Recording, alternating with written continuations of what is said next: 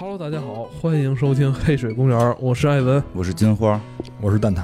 碟仙，据说是时隔三十九年，碟仙再度归来。咱们今天要聊这个碟仙，其实是一个。嗯，用咱们这个朋友话讲是老 IP 了，老 IP 对，说这么多年啊，呃，网大是吧，做了很多那个有关碟仙对。主题的这个电影，但是始终不敢用碟仙两个字。对，就是这都不算老 IP，这古 IP 了。古 IP 就是说放到当代嘛，他就这做成那个这个电影嘛，就是还有什么碟碟碟仙大战笔仙，反正各对对吧？对吧？对吧，各种各样的都有。但是说就用碟仙的这个说三十九年没有了，三十九年第二次。对对对，其实这是我们一个朋友，那个就是他们这个公司出的，然后请我们去看了。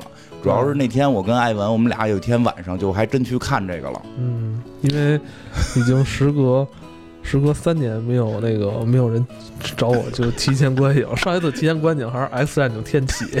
对对，好像好像也是唯一的一次。有现在有提就有那个。过过后观影的有那个上映了，请我们去看的，对对吧？提前请的实在是实在是没有了。没有。然后这个那天我们俩就去了，而且就特逗。那朋友他那那个工作室还是在一个地下，一个这个特别长的一个走走廊，但是亮着灯呢，但是亮着灯呢，但是两边都下班了。一一个人也没有，贴着各种这种鬼的这个恐怖片的这个宣传图，说你们看吧，我就先走。对，关键是这样，就给我们搁进去之后，说 你们看吧，走，我我先走了，我下班了。对对对，就而且关键是人家对咱们特放心哈，这是人家正经的一个办公场所，也不怕我们偷东西，然后把门从外头还给锁上了。当时那屋里就你俩是吗？对，就我们俩，只有我们俩，只有我们俩。然后把我这，我刚想说，哎，等等等等，人那边已经撞门了。就是我也不知道什么意图啊。我跟你说，你们俩这，我觉得这场景像某种恐怖电影的，就是开头，就可能让我们更有恐怖感。领略了一下这个《碟仙》，这次要上映的。对对对，二十一号就上映了。就反正看的过程当中，这个还挺惊悚的。主要是开始我倒没害怕。然后主要是看着半截就是，就是感觉那个刚要开始闹点什么的时候，就艾文就开始叫，就 不是你看见什么了你就叫，嗷，哎呦，对对对，哎呦呦呦呦呦呦，反正真是吓得我够呛。我跟你说，就跟你说，就是确实本身片子还是挺吓人的。然后呢，我这个半截工作特忙，我出去就是不是锁了吗？但是它旁边有个那个就是。叫什么小屋？我去那小屋打电话了，打了个大概五分钟电话，我再出来看，艾文没了。我就直接找一个角落，你知道吗？就是，就就是挡着点看，挡着点看，怕怕吓着。你知道我多害怕吗？我看这种电影吧，就是我必须有一个。同行的人跟我一起看，在我堵上耳朵或者蒙上眼的时候，好让这人帮我记录一下这个剧情发展。对他老问我，不是后来怎么了，演什么了？我跟你说，因为他没法窗口话，你知道吗？对，对，没法窗口话。我问怎么了？怎么了？赶紧，赶紧，看着，盯着点儿，盯着点儿。他害怕，他他老让我就使劲得看着，对吧？那吓人东西出来的时候，我还不能，我还不能错过，对吧？人家人请我们看完了，还得问问我这怎么拍的怎么样啊什么的。到时候万一我们再说不出剧情来，多多尴尬呀！我还得使劲盯着。对，反正这个这部电影就是也可以跟大家说一下啊，这个是黄奕跟范逸臣主演的。其实国内少有说这种恐怖片或惊悚片有这种知名的。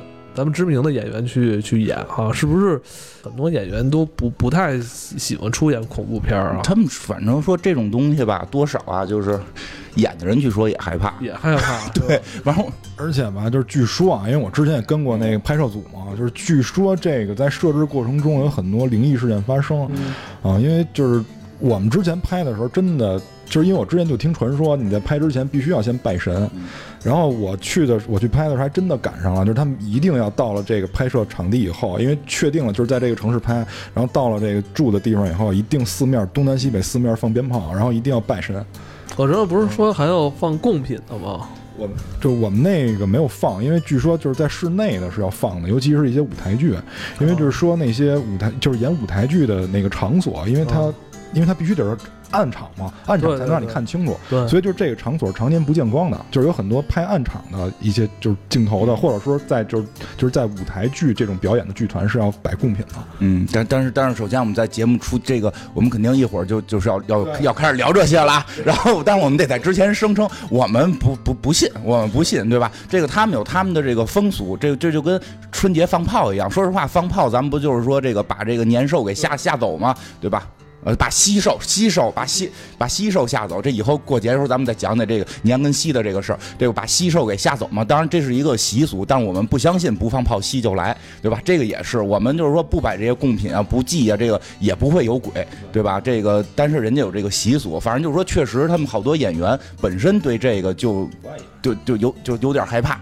说实话，有点害怕。反正听说这个片儿，这个黄奕老师自己拍完了，自己看也也吓得对，因为因为呃嗯，可以跟大家因为嗯可以跟大家透露一下，因为这个故事发生在一间老房子里 边儿，对，也也也有像沃伦夫妇这样人去检查。对对对，而且的确是学习了一下国外的这个优秀，像《招魂》这个影片里边一些优秀的元素啊，有有对这种类似于。呃，沃伦夫妇这样有有有。就是嗯。以科学的这个大企业来去追求真相的人，对对对，嗯，然后那个，反正整个过程呢，就是确实有有些地方比较吓人。反正这种片儿看完了就是解解压，就是去了之后叫唤叫唤，然后你能 你出出汗，对你能放松一下，别也别深深究这这个怎么着那个怎么着的，就是过过瘾。我以为你俩就看一半儿的时候，觉得这楼里场景特熟，完了，一看周围我就在这屋里，不是关键，我们俩出不去。你当半截，我们俩不想出去呢。人为什么锁门呀？人知道害怕，可能之前找人朋友看，半截跑了而。且关键我还问他一句，我说那个，我说朋友，那个你看过这片子，要不坐下来咱们一起看吧。对 对，就是我不看，我不看，我不爱，我不敢看这个，我不敢看。就然后他就跑了。对，嗯，总之这个可能一说起碟仙啊，就是对于整个华人圈啊，包括世界各地很多人都了解这么一个类似于占卜式的游戏，但真正说，呃，有没有说有这么一部电影好好去讲碟仙这个事儿，好像还真是没有啊。上一次都算三十九年之前了，后来都笔仙儿占碟仙儿了嘛，对感觉感 感觉变要变宇宙了，嗯对吧？但这回是就是主要是讲碟仙儿，而且这个他们这个公司就是他们这个工作室之之前还组织了一些让这个年轻的什么这个这个大学生啊，是考试之之前来看看解解压，我觉得他们这 他们这想法挺好，这东西你别弄得太高深，其实就是个放松。对你好多恐怖片看完了就是放个松，这至少人达到这这个效果了，对吧？这在国产片儿、恐怖片儿里边，人就是想吓唬你一下，人吓唬着了就行了。确实是、嗯那个，呃因为，大学生还挺爱玩这个的。确实在其实国内很多那个大中小校园吧，应该都是流传过这个对，游戏。我也玩，我也玩过。我一问，就是身边人都玩。我们以前不用，我们以前宿舍都是打篮球，你们就打篮球不玩碟仙，不玩碟仙的。我 行吧？反正反正那个，先跟大家说一下，这个是呃六月二十一号就上映了。大家是不是想这个解解解压呀？这就是出出汗，对然后追追求个刺激什么的，可以去看一下这部。其实我同时我真的建议，就是说有一定心心理承受胆儿太小就别去了对，胆儿太小的人就别去，因胆儿太小为再别去我是看过，我一般电影我我说不是太恐怖的话，嗯。我可以推荐身边人看看。确确实这个片子，我觉得。反正这就胆儿大的去吧。对，对吧？有些点确实是吓到我了，嗯。而且关键那天我身边还一金花，我因为我是可以呃坐在金花旁边去看他玩《生化危机》的人，嗯。我觉得那个没一点都不害怕，嗯。是吧？那个但是有说有笑的嗯。这个俩小时就过去了，但这个电影确实是吓到我了，嗯。嗯，呃让我想起了一个我小时候听过的一传说啊，嗯。就是说这个片儿如果太吓人是不适合某些群体观看的，嗯比如说儿童群体。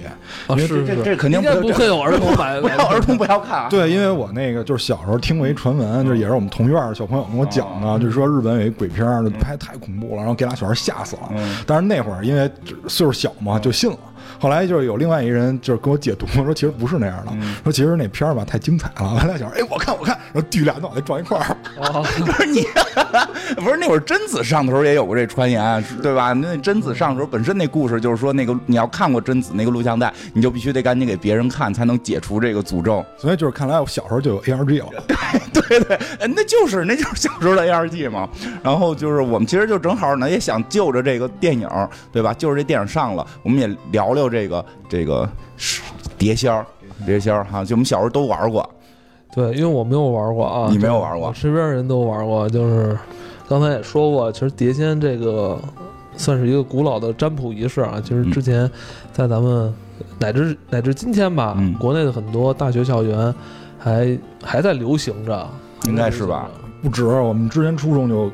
就初中就请过这些东西，初中，我天，你这够胆儿够大的。就是因为我之前跟我一同班的一哥们儿，我们俩关系比较不错，然后后来他就跟我说，他说有一笔仙，你听说过吗？我说听说过，但是没试过。他说那咱们尝试一下吧，正好他有那个我们那个教室的钥匙，然后他就约我早上起来，比如提前一个小时，我们那会儿我记得没错，应该是七点开早自习，然后他就跟我说说咱俩六点。就最早就到六点那波是我们在抄作业吗？是，但是我们那会儿是他们好学校不抄，不是我们那会儿可能比较单纯，所以所以后来那个就是哪个学校？就是十二中。哦，就是那个去的特别早，然后在在那个教室里边，他就准备好了，有纸，然后有笔，是那种铅笔。因为我们那会儿传说传的比较邪乎，你知道吗？就是你要让我现在听，一听就是假的，因为他描述特具体，他连铅笔的型号都描述。他说必须，比如说他说铅笔必须得用 HB 的，或者用二 B 的，或者用二 H 的。但是具体是哪个型号我忘了，但是他跟我讲了，他说你必须要用这种特殊型号的铅笔，然后要用多大的纸，他都裁好了，当时特特虔诚。你们当时玩的是笔仙，笔仙。然后后来也试过碟仙，就一会儿再都跟你说一遍。我们先试试笔仙，然后那他都裁好了以后，然后在那上面就说就搂着，就是十十指相扣，但是反向相扣，等于是像两个钩子似的，把笔夹在中间。是，对对对，就哎对对，就等于这样反向相扣，把笔夹在中间。就正正着这样吧？不是，就正正着不就等于是。正着是这样叫十指相扣嘛？啊啊！然后等于我们这是反着，两个手成两个勾的形状，这么着把笔夹在这个中间。是咱俩现在这样？对，是这样。还是对位？就咱俩来，就就拧那只手，拧那只这样，这样夹。啊，对。哦，是得在一边，俩人俩人得在一边。哦，俩人顺着边，就是一顺边我的右。哎，对对对，就是一顺边的手，然后夹住这根笔，然后这个时候呢，他跟我说，他说你放松。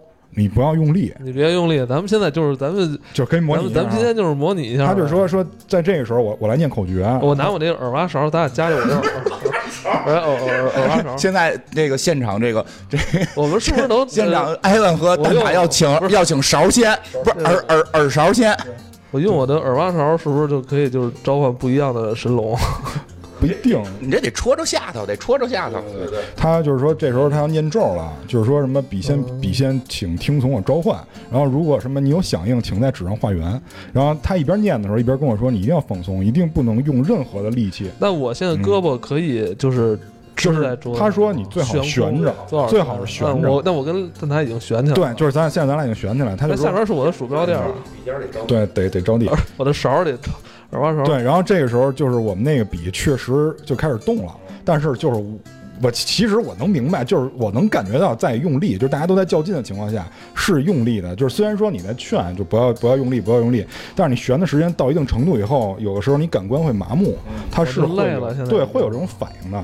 然后他这时候就会问，就是他在旁边会写是否之类的这种词嘛，就就会问说那个怎么样，然后就看那个笔会去哪儿。是，还有一些还会写一些数字，什么类似这道题答案是几什么，就类似这种的，或者说，比如说说我喜欢一姑娘，当时那哥们儿就说了，说这那姑娘能不能就是同意是吧？反正我就看她画圈了，然后那个就是指向那个是或否那块儿也是弯弯曲曲过来的，我觉得好像不太坚定的样子。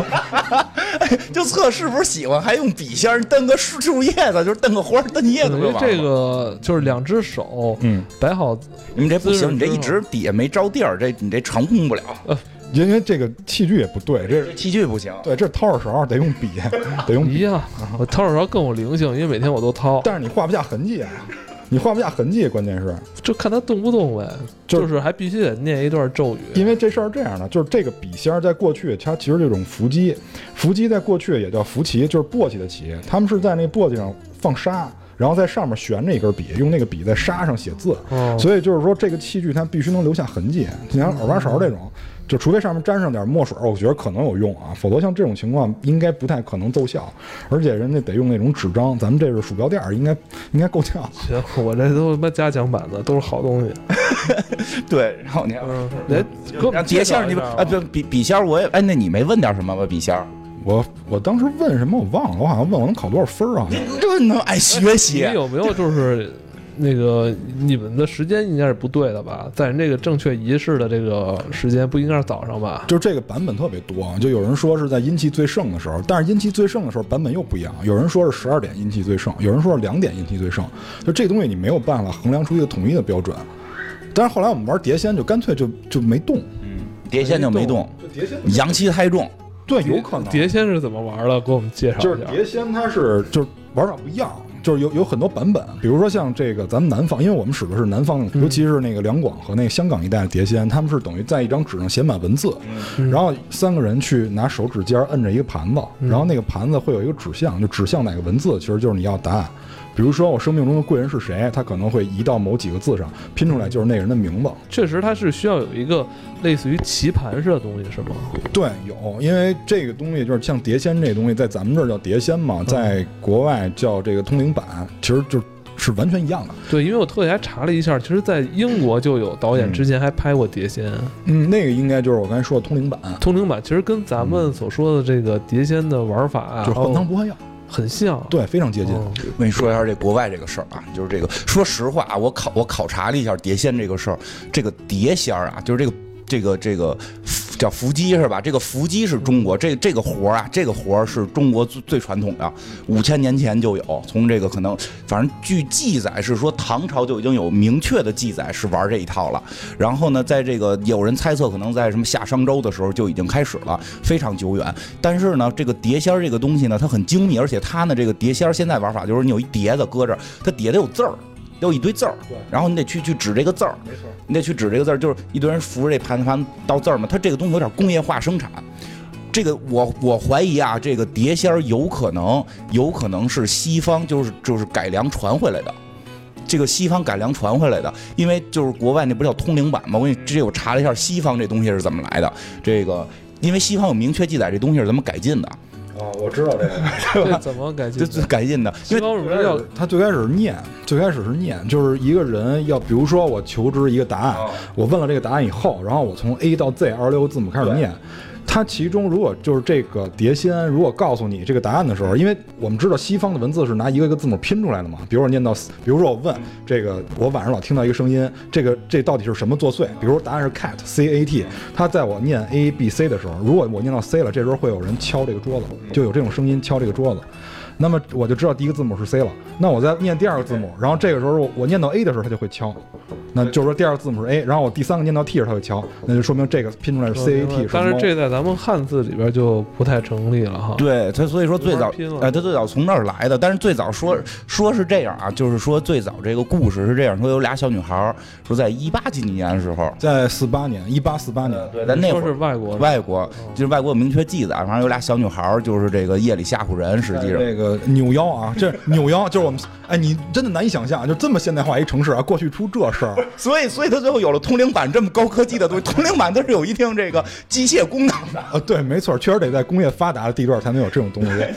对，是就是他们俩就是，咱们直接说答案，就是反正就是说，他们俩开始这个说是能通灵啊，先先说这玄的吧，开始说能通灵，通灵是靠声音，就是你你你能听见梆一声，梆一声，就老跟妈说妈家里闹鬼，妈就信了。然后后来这个邻居，他们家邻居反正就有一个也。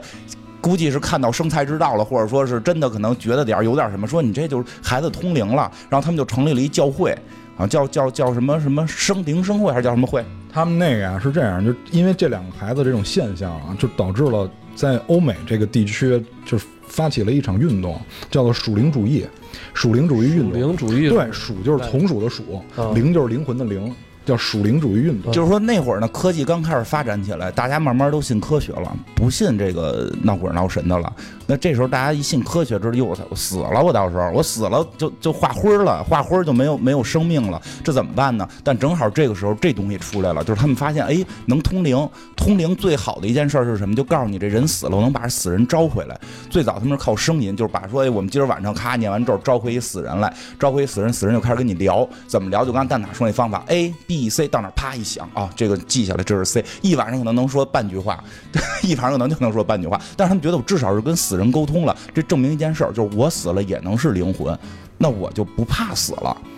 所以这个时候，当时据说当时的教会都是开始要支持他们，但后来呢，这是教会的那些本身也是得 对也得信，就是说死了你能上天堂，有有灵魂这东西吗？天使恶魔哎，对对对。然后后来特别逗，后来教会还跟他们撕来的呢，特别好玩。然后后来呢，他们这个事儿就说开始发展了，他们家邻居说你这效率太低了。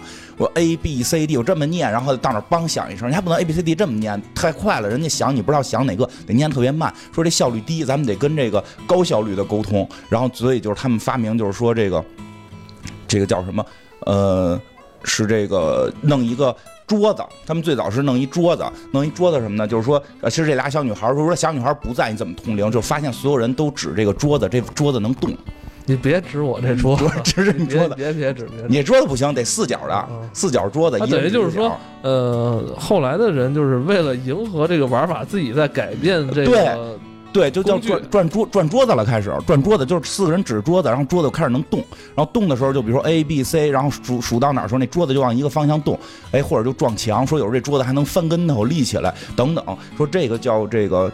桌灵转，这叫桌灵转游戏。然后说那会儿就风靡，风靡全世界，就都玩这个。这东西后来就开始发展。年风靡的时候，应该就是在一一八几几年的时候，鸦片战争。因为这事儿这样，就是这个事儿之所以能火爆，是因为就我刚才说的叫属属灵主义运动的火爆。那么这个运动它不可能无缘无故的掀起，所有这种文化运动的掀起一定是跟从事件的。对对对，在南北事件营销。对，在南北战争之后。属灵主义运动开始了风靡，开始到了高潮。因为南北战争，很多人失去了自己的亲人，他们愿意用这种方法去跟自己的亲人去交流。啊，对，这么说话，这东西确实是来源于美国啊。对他们，因为很多就是这件事儿的发起，再加上南北战争这种事件推波助澜，导致这个东西越来越火热，越来越火热，是这样来的。就是也不能说是起源于那个美国，因为就是这个是被记载的比较详细的，在美国，因为它的。他的那个那个不管了，就是说这个改编这个人改变的这个，后来这么改，这个是美国改的，开始转桌子了，就就大家就指着桌子转，后来就说太麻烦了，咱们就把桌子搁这，咱们再别 害怕，咱们在桌子上搁一板儿，然后那再就直接这桌子别动，动静太大，咱们就光转桌子上这板儿就行了，就一个板儿可以在。就是更加为了方便哎对游玩哎对就方便方便。后来说咱换成玻璃板儿，换一咱们指这玻璃，这玻璃就动，这时候底下垫一堆二十六个字母。这时候这玻璃不就开始指到哪儿一停，就记录一个字母；指到哪儿一停，记录一个字母。这个就是通灵板，这个这个最早的雏形。后来呢，对吧？这个这帮商人就觉得这可以啊，这能发财啊，这赶紧工业化吧。结果就工业化，开始大量生产通灵板。它就是里边有一定机械结构，然后一堆人指着那个指针，那个指针会会会来回动。然后最逗的是什么呢？是说这个开始呢，好多教会开始信这个，就是承认这东西。但是说有一个牧师，他认为这个东西不对。他的思维也很清奇，他不是说认为这个东西是是假的，他认为这桌子为什么动里边不是有灵魂，因为灵魂都去上帝那儿了，这是魔鬼，这是魔鬼在闹。所以呢，他说呢，他跟一个马通了灵，马告诉他，这桌子里是魔鬼。然后我跟你说，不得不说，这跟中国一会儿我要说的事儿还是真大同小异。对对，他他这人人可能都是这种共性。然后他就拿了本圣经压在这桌子上，结果发现那桌子就不转了。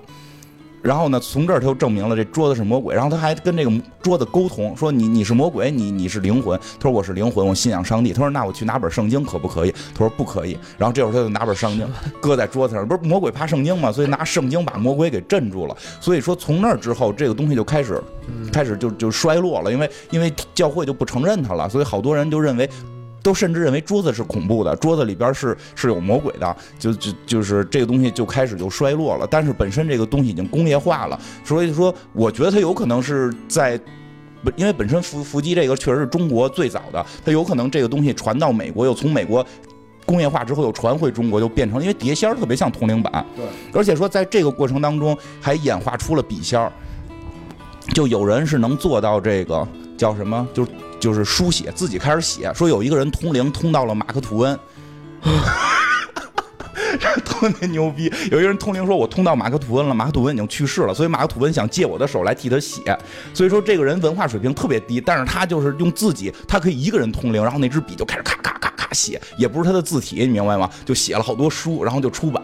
然后后来是马克吐温的那个马克吐温那时候已经去世了，马克吐温的那个书商就是有马克吐温版权的那个书商急了，说他写太烂了，然后那个在有损马克吐温的那个那个 IP，然后那个马这个就告他。结果这件事儿就是全全美国说都希望看最高法院怎么裁，因为这要裁一个关于死人的事儿。但是最后庭外和解了，这件事儿没有裁掉，就就就没有没有在这个公之于众的来裁决。但是但他是不是通了马克吐温就不知道。说还有一个人是通了一个，那这不是现在咱们国内不都告诉说鲁迅说的吗？就是也一个都告诉鲁迅说道理。啊，我跟你说，保不齐都是多重人格，你知道吗？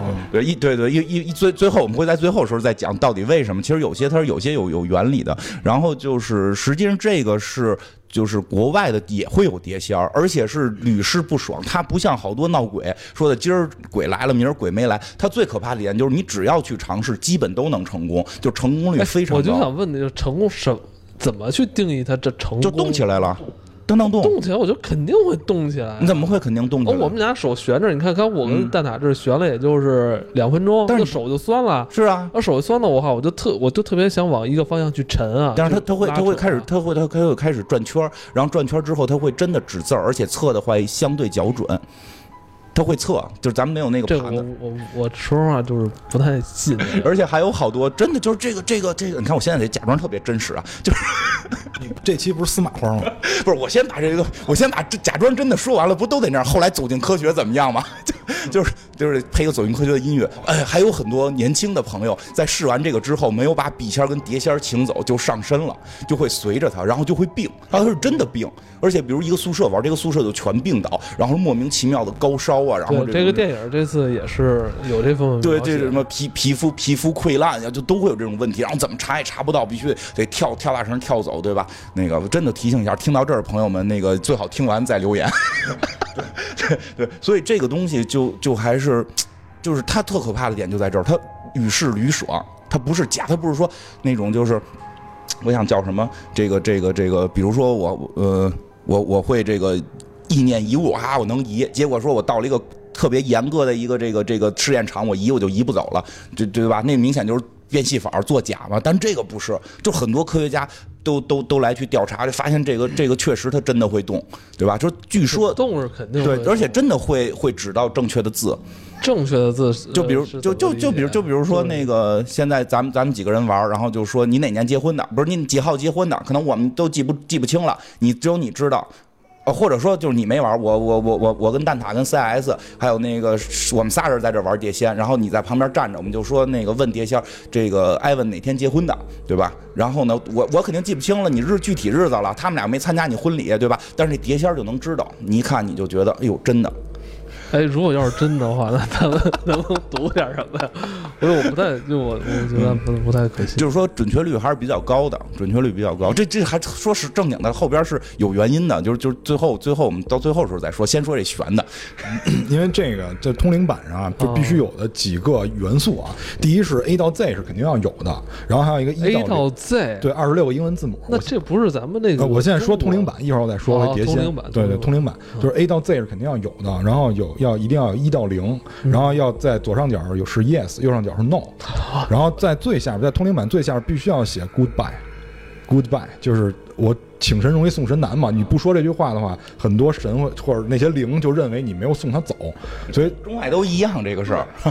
就是这件事儿，真的中外是绝对是大同小异的。因为除了这种东西以外，还有特别多类似这种现象。比如之前的血腥玛丽，血腥玛丽跟这个特别类似。就之前我讲过这个事儿，就之前对着镜子是吧？对对对，在公众号上我之前讲过这事儿，就是你对着镜子喊 Blood Mary，你喊三声，喊三声，你喊三声。如果你看这个镜子里边图像变了，就不是你了，是一个那样的一个脸，然后没用。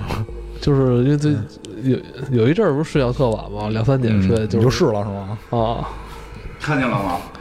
没有，肯定没有，肯定没有。然后还有，我跟你说，还有一个可能有，还有一个特别逗的事儿，就是在一五年，我记得应该是在一五年的时候，有一个叫 Charlie Charlie Challenge。有这样一个游戏叫查理游戏。对，那个金花刚才也听过这个，就是说这个游戏是怎么回事呢？就是说你需要在一个纸上。就是这个纸正方形、长方形无所谓啊，对纸的规格没有任何要求。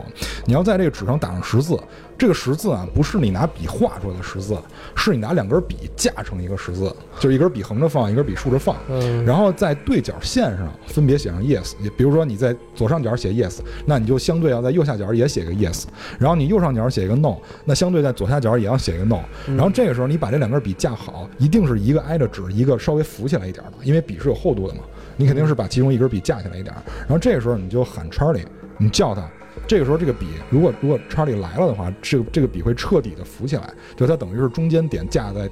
就是底下那根笔上，然后那根笔的两端会浮起来，然后你会问他问题，他会在 yes 跟 no 之间转，就告诉你这个问题是 yes 还是 no。但是就是说这个你不能问复杂问题，你不能说这人叫什么，因为你这里边没法写那个项目，你只能问他是或否的问题。就比如说我我我是男的还是女的，对吧？我我这个病是是不是会好？就类似这种问题，你们一定不能问复杂的。然后据说这个在当年就风靡了整个网络，后来某某某邮报就。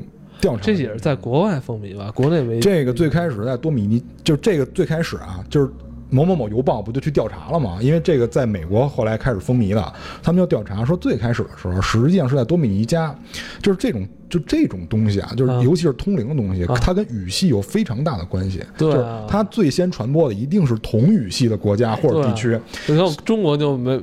就是没传过来嘛。对，所以最开始的时候，他们是在多米尼加发现了有人在社会化媒体上发布了这个游戏《Charlie Charlie Challenge》这个游戏，后来传到哪儿？风靡了西方国家。后来传到的是墨西哥，为什么？墨西哥多多米尼加是在北美啊，然后墨西哥等于是跟北美挨着，就接壤嘛，中中北美。对，然后为什么是这样？因为他们俩都是西班牙语系的。嗯，也就是说，这个这个事件是最先在西班牙语系的媒体上流传开来的，嗯，然后才传到了美语的语系，就是英语的语系，才传到了美国，才传到了美国，就等于实际上是美国人在玩人家玩剩下的东西了。但就是说，关于查理这个身份，就是又是众说纷纭。有人对对对，有人说查理是墨西哥恶魔，然后墨西哥人说我们这我没有，从来没听说过这，从来没听说过有这种，对吧？我这名字有点怂，听着。我问你，这个事儿什么时候发生？查理？应我记得没错，应该是在一五年的时候，一五年还挺近的呀。对，一五年大概五六月份。完全不知道这事儿啊，国内没有人玩啊，因为是在国外的社会化媒体上，国内有人玩，而且同时国内有人录了视频。姐，国内就是英会英语的人才会玩。而而且最开始这个就关于这个规则的描述是西班牙语，就是懂英语的人你肯定看不懂西班牙语嘛，所以等于是小语种的人他会。看这些东西，但是国内不是没有人试过啊，就是有一些人试了这个游戏，但是没成，因为他是一边录着一边试，听听不懂，主要是有可能没有汉化吧？这个游戏应该有，就我刚才那个规则不就是翻译过来 汉化对汉化版，所以就是全世界各地有很多就类似这种的活动，对，其实都是大同小异啊。嗯，对，我给你讲一个，为什么他们这边会这么风靡这种？好玩啊？说那会儿因为晚上没得干。大晚上通灵玩呗？那现在都一五年了，为什么还玄学嘛？那你说为什么有人就爱听鬼故事？这很正常嘛？对，就得这。我跟你讲，我小时候的事儿，我跟 CS 他们玩的，这是还是我们家里边。这我真觉得这我得重点打击，就是那个年代就信气功特别多嘛。这个这套把戏还在戏功里边用过。当初有一个叫高级生命功，说是有一个。大学的一个教授传言啊，有个大学的教授，他突然有一天就是学物理学学学，突然好像就悟出了一个什么公式。然后你看，现在那会儿气功都得这么讲，对，就是公式不是证明，出来的，是悟出来的，你明白吗？就是好多公式摆在眼前，跟跟电影似的。我 电影看多了，真正真正人科学家不是对着屏幕一背手，然后脑子里宇宙，然后啪这公式出现，人家都是笔头算，对吧？那个电影为了电影的那个好看，好多都这么表现。我写了一黑板公式，然后背着手，咔，我突然灵光一现出，所以那跟电影。了，就说这教授啊，就背着手看着他那个一黑板的公式，突然灵光一现，一个万能公式出现了，是解释了这个宇宙一切的这么一个一个公式，是等于四十二吗？那就不还真不是，那真是等于四十二，我可能就信了，你知道吗？就不是，反正是一公式，说这公式是什么，不能告诉你们，因为你们不懂，太复杂了，你们必须得，我是大学物理教授。你必须到我这个水平才能听懂，但是我告诉你，我为什么悟出这个公式，是当我悟出这个公式之后，没有几天，我听到一个声音跟我说话，说你已经掌握了这个宇宙最终极的公式。我说你是谁？你是谁？谁在跟我说话？说我是一种高级生命，高于这个维度的一个生命。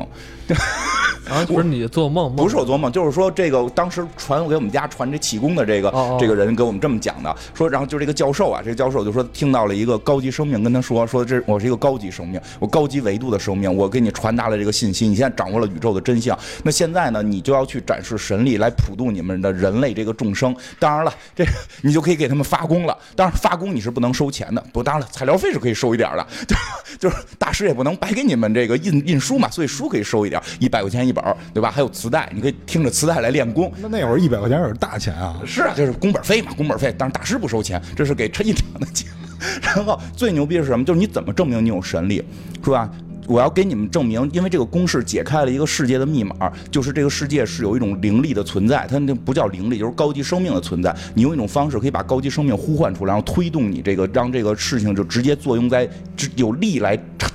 来这个诞生，所以当时传完之后，我们家就试了，就是说，你们家怎么还有人试这种东西？玩吧，玩吧，家里也是，就一人。你想那个年代，八十年代就是八十年代末，就是爸不是大学生吗？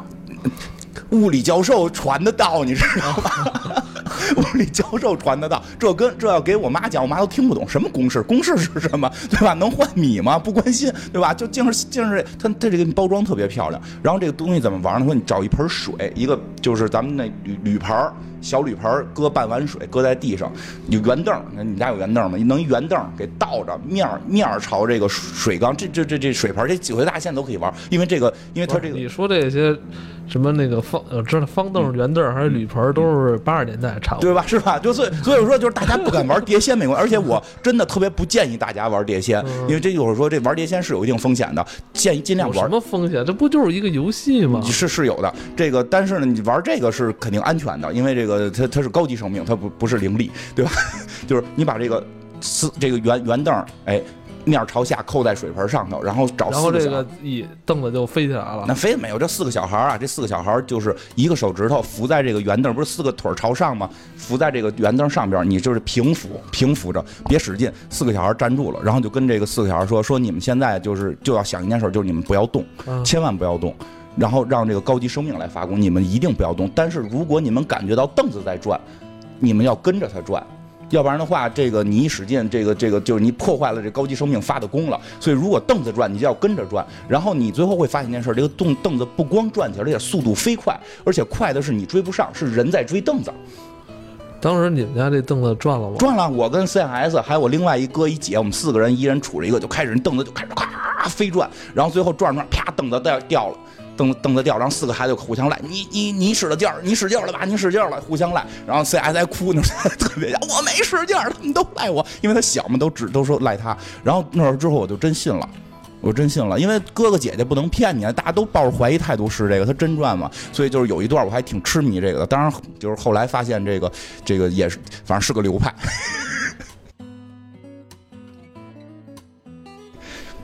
哦，就是美国的那个转叫这个捉捉灵转的，就是改良版，那就是捉灵转改良版，转转凳子，转桌子。那为什么后来没有在国内就是流行起来啊？不不不知道啊，不知道为什么？因为后来改成碟仙了，因为碟仙比这刺激。你看那个高级生命还误公式太复杂了，碟仙跟笔仙比较简单，因为而且笔仙是中，就是一一般说笔仙是中性的，就是它在你身上也不会造成太大伤害，碟仙又有是对你有伤害的。那个就是，我咱一个一个说啊。先说这碟仙儿这个，我小时候就听过一些版本的，就是笔仙儿这个确实跟金花说的那一样是中性的。说碟仙儿钱仙儿这这千万不要整。对，还有钱仙儿我看还有快仙儿呢，就筷子的筷，筷子的筷都有仙儿。快手仙儿不是筷子的筷，就是咱们夹菜那筷子。说这说这种属于勺勺，说这种哎，那你那你这样可就嗯，你们刚才就是说的都不严谨啊。那我这耳挖勺也有，这就是耳挖勺勺勺仙但是你这召唤方式跟笔仙应该是不一样的，所以咱刚才没招出来。应该是对着我耳朵眼儿，有可能。说我就小小小，不是塞进去，不是说着说着痒痒挠挠。对，然后他们说这个，你说着啊，就说剩下那些是厉鬼，你不能招，会伤身。嗯，是有这样一个说法。耳挖勺现在应该是挺好的，因为它给我带来了舒服。哎呦，保健型儿啊！所以就是 就而且我就是说一下，为什么刚才那个后来又说不流行？我跟你说，我这耳挖勺特好，真的，就这广告吗？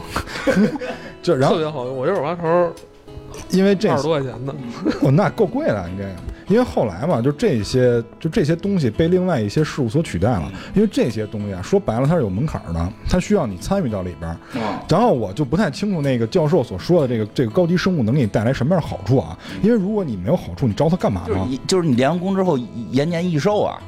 就那会儿，那会儿气功都是这个，接功之后延年益寿啊，弄一铝盆扣脑袋，然后然后朝着某一个方向接功，这就人家那气功不都是跟那打太极拳似的那样吗？就先打一个套招式出来，最后再说发功。你对这怎么是感觉四个人非常滑稽的在？流派不同嘛，这就是另一个流派，这就是另一个流派。这这就是物理派了。对，然后后来呢，就是这些东西被什么接班了？就就就被我说的一些事接班了。啊就咱们从碟仙儿这个说起啊因为像碟仙啊，说到碟仙了，对，因为像碟仙、笔仙这种属于伏击嘛，属于伏击。这伏击最开始啊，其实就是占卜，说白了就是占卜，它等于是一种简化形式的占卜。因为在过去的时候，占卜是非常复杂的。中国有句古话叫“占卜无缘”，说的是什么呢？就是占卜的历史可以追溯到甚至于是没有历史记载的那一刻。哦，因为为什么这么说？因为这个占卜跟巫术是密不可分的。就是巫术最开始的时候，巫术最开始的时候，甚至于可以追溯到渔猎时代。渔猎是渔猎时代就是打鱼狩猎那个时代，那会儿是史前时代，那个更原始了，对什么叫史前时代？就是我没有历史可依的，就还没有文字哈，，对，就是我只能说考古，连语言都没有。对，很有可能是这样，就是说我只能通过一些考古的手段证明那会儿有生物或者有类人的一些生物存在，啊但是我不能证明这些东西干什么，因为它没有无史可依，就是没有任何资料。和就是说，嗯，呃，我能理解你说，就是最早可能人类还没有发，甚至可能还没有发展成现代人的这种哎状态之前，他也没有语言，也没有文字，对，但他可能有这么一种占卜的意愿，对是吧？他然后在这种占卜意愿之下，他进行了这种活动，对，嗯，我我我我这说到这儿，我我插插说一句啊，就是占卜这个事儿吧，就是是个文化，但是我们。还是要破除封建迷信，但是也不得不说，就是从我们我们当时学艺术艺术史讲，就是艺术的诞生是源于巫术，然后中国的文字的诞生也是源于占卜，实际这是一个文化的这个这个源头。我们说你可以当故事听，就是我们就是聊的是文化，我们不是说承认这必须是真的，是吧？也不是说这必须是假的，咱们就是以科学 以科学视角去看待就好了。所以就是说到了巫，那巫是最开，就巫这个字，你通过这个字你可以看出来，呃这是一个。巫的繁体是非常复杂的，对，尤其是在过去那些象形文字，它是非常明显的。你像我们现在写的“巫”这个字，就是一个弓和两个人，对，但是它代表的不是工人这个群体，它那个弓的上上面那横跟下面那横代表着天和地，中间这个中间这个数其实代表的是一个通道或者代表的是一个渠道。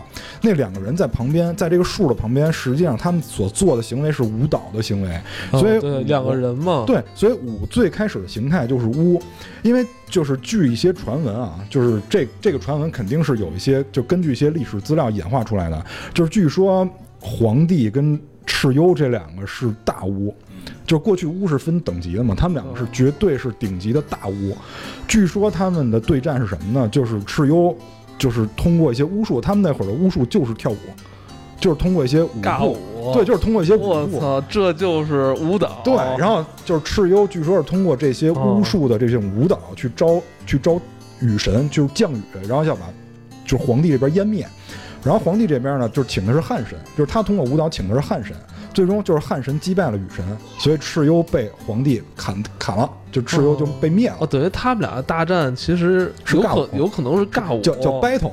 battle，对对对叫哇。battle 说就我哎是他的这种尬舞是不是有点像我我你我突然想到，就是韩国电影《哭声》，好像在韩国那个国家占卜，然后他这种占卜嗯。是通过一些那种舞蹈，是吧？韩国那一会儿我再说，韩国那个是萨满教，萨满教在韩国是比较原汁原味保留下来的，哦，在其他的一些分支没有保留那么原汁原味北。东北东北东北对通东北那属于通古斯语系的，哦一会儿我再跟大家说这个。我先我先说这个皇帝皇帝跳舞这事儿啊，啊。听 传说，其实其实是接近于真相。你知道哦？你知道是更接接近真相的那个，就就是跟我们讲讲就就是因为我不知道皇帝跳舞这个事儿啊哦，我是说从我们那会儿学艺术讲，就是舞蹈的诞生是怎么来的，人类为什么要画画，为什么要跳舞？比如说我们说在壁画，就是最早的壁画，岩洞壁画，它就画个牛，目的是什么？绝对不是为了欣赏，对，他是为了记录。他是对他第一是为了记录，告诉你这个这个牛你杵它哪儿它容易死，就是就是一个它是它是因为由于劳动诞生的，它劳动需要，它就是说打猎需要绘画来告诉你我杵哪儿，就员工手册，这是第一步，这是第一步。然后第二步呢，这是我们那时候上学学的啊，就是说这个这个艺术是怎么来的。第二步，你出去打了，你让老虎咬了回来怎么办？这是一个关键问题，你回来怎么办？因为人类这个精神力是很奇妙的，对吧？就是你得鼓劲儿，你得告诉你这个你这个部落的首领，你得告诉底下人说咱们能打赢那老虎。他说你扯呢，那他妈老虎一个都咬咬就把咬我们四个，说咱们这回这回去八个，但是这去八个谁也不敢先往前走啊，你就得开始跟他说说的有神，有神护体了。那就在这个过程当中，最其实最原始的崇拜，一个是生殖崇拜，一个是图腾崇拜。图腾崇拜一般是崇拜动物，一般崇拜动物就是他们会让你相信你拥有了某种动物的力量。比如说，我们有以前捡着过一只死老虎，然后我们把这死老虎皮披在身上，然后在你面前跳，说这会儿虎神已经下凡了这不。就是那个布瑞斯啊警长吗？一会儿告诉我自己有熊的力量。对对，其实就是我跟你说，那个就是我一会儿要讲的萨满教，我觉得他绝对是一个忠实的教众，你知道吗？对，就是那么那他是印第安的，印他是印第安是一。样的，也有这个，其实叫也他们也叫萨满，应该不是一个体系。就是萨满的，一一会儿再说吧，因为萨满牵扯的语系太多了。一会儿哦所以就是说，那个就是一个萨满，对那是一个最早的一种艺术的诞生，舞蹈最后会脱胎于这儿。所以皇帝炎帝就是皇帝跟蚩尤打的时候，他们可能现在去描述的说是就像神话了，一边召唤雨神，一边召唤汉神，其实不过可能就是两边在给自己的这个士兵鼓气儿，鼓气儿跳舞，咱们能赢。现在我们有汉神护体，可能这边我们图腾是个这个什么龙，是个凤凰，是不是怎么着？枣庄王出阵舞，枣庄王对兰陵王，来枣庄王，现在兰陵叫枣庄了。枣庄王入入阵入阵舞嘛，对吧？就是确实，就我们从古代有很多上战之前你要跳舞，包括到信长的那会儿上阵之前也是要对啊，也？要也要唱人间五十年，要跳鼓舞士气。它实际上最早这个是巫术的一这个巫术跟舞蹈是同源诞生的，所以其实那会儿他们跳舞就是说。招神实际上是在给士兵鼓劲儿，让士兵相信自己能打赢。其实这还是挺有道理的。就是，然后后边这个呢，就我哦觉得这个金花给蛋挞的言论做了一个非常合理的解释。对，然后后边我跟你说，我说这我觉得更合理啊，嗯 就是他们说在大禹治水的时候，就这个也是有一定的没事，你不用解释，啊用他来帮你啊，解释行行行，就是说在大禹治水的时候，说在禹禹这个王在治水之前也嗯跳了舞，但是呢，就是据一些管用。不是管用，但就是说据一些记录所表示的内容，就是说他为什么在那儿跳舞，就是表示的是就是。据记录啊，就翻译成现代汉语，那大概意思就是他走的是小碎步，就是他为什么走小碎步？因为他治水，他常年在有水的地方走，他必须要走小碎步，有可能是，有可能是因为湿气大导致他腿部可能会有些关节问题，炎，有可能就是有这种可能。哎呦，所以导致他走的小碎步。那么在有些人看来啊，对，那所以就是说，在有些人看来，这个很有可能是一种舞蹈的这种步伐或者一种步数导致的记录，说他是以巫舞为为祭去治的这个水，就是有都是有这种说法的。禹嗯禹在这个每次治水之前都要跳一段舞蹈，对对。进行这个占卜或者是一种祈嗯。祈求上祈祷哦就是或者是一种祭祀。我们我们都可以这么理解，那么就是说，所以我们通过这些，我们可以看到，就是在古代的时候，就是占卜啊这些东西，它是非常繁琐的一个过程，它可能甚至于需要牺牲，牺牲指的其实就是 sacrifice，就那种祭祭祀没有祭品之类的，嗯，就可能是要是要这样。那么再后来的时候呢，就是我们要说到这个萨满教了，因为萨满教跟巫是绝对有很直接的渊源的。嗯因为萨满教的起源也非常早。那么由于这种教派起源非常早，它影响了众多的语系。这个语系实在是特别多，比如说啊，比如说我们东北呢叫通古斯语系嗯，啊，对吧？有通古斯语系，还有一些内蒙内蒙族的语系，就是它对，它是整个是以语语系为单位去影响的，它的扩散力非常强。那么萨满教其实到现在为止，它都是一个民间的信仰，它没有任何官方组织，它不像佛教或者道教，它有官方组织，它没有。那么你像这种，那么你像这种组织，你又不能说我一个老百姓，我站大马路上，我说我今儿算萨满官方，你也不可能，对不对？你必须要有一个特别严格的，或者说你最起码是有相当一定教众的认可，你才能有一个官方的组织。所以呢，萨满教传到现在为止，就是因为它一直都是民间的，所以有若干的版本。那么这若干若干版本是怎么导致出来的？是因为每个地区的人的文化程度不一样，它与现代社会接触的频繁程度也不一样，导致现在萨满教若干个版本。那所以，我一会儿在介绍的时候，会有很多与我们常识相违背的地方，嗯比如说人物关系、师徒关系对人物关系、师徒关系，甚至于就是一些什么事件，有可能嗯，有可能都跟我们理解的不太一样。你指的就是说嗯参与这个占卜活动时候，嗯他有这个师徒关系。就是说，因为后边萨满教会牵扯到一些其他教派里的人物，嗯那么人物关系因为教派不一样，所以会变掉，或者师徒关系可能会跟我们以往听的不太一样，比如通天教主，对吧？就哦可能会不太一样。那么就是萨满萨满教最开始的时候很简单，它的教义就是万物皆有灵，万物皆有灵，因为萨满游戏里不也是吗？对对对，萨满跟一个职业很接近，就是德鲁伊，但是萨满跟德鲁伊它还是有一定区别的。它不同地域的哈，这是对对不同但地域的。对，但还是有一定区别。就是萨满是这样，萨满的主要技能是唠，就唠，就就是说聊，哦，就就跟人对话。那么他对话的，你看我跟一个树对话，但其实我不是在跟树对话，我是在跟树灵对话。那么德鲁伊跟他们不一样的是，德鲁伊就是可以把自然之力为我所用，这两个是不一样的。就是萨满是我跟你商量。嗯，所以萨满的，就是所以萨满在古时候，人们认为这个萨满祭祀他所用的能力，就是首先就是通灵。这个通灵不是指的死人，就是除了死人先祖以外，还有比如地灵、火灵。什么那个苍天这种灵，它就山灵，它它都可以交流。那么还有就是，它可以以以灵魂的形态去各地，比如说比如说地狱，哦或者说天上，比如说就是或者去树里或者去山里，它是有这样的能力，它可以治病，就是它，而且萨满是就是现在很多人是有误会的，就一一提萨满就是跳大神儿的嘛，就我不得不说一句，就这种误解其实是很正确的，你 就这种这种偏见是很正确的，因为确实是跳对大神儿，因为萨满他确实就是不断的用这种舞蹈的方式去解除一些病患的，所以就是现在有些就是现代医学看萨满的一些教众，看来他就认为他们是有就是精神不太正常的，但实际上那就是萨满他们的一种就是教会里边的一种行为，因为你就是萨满这个。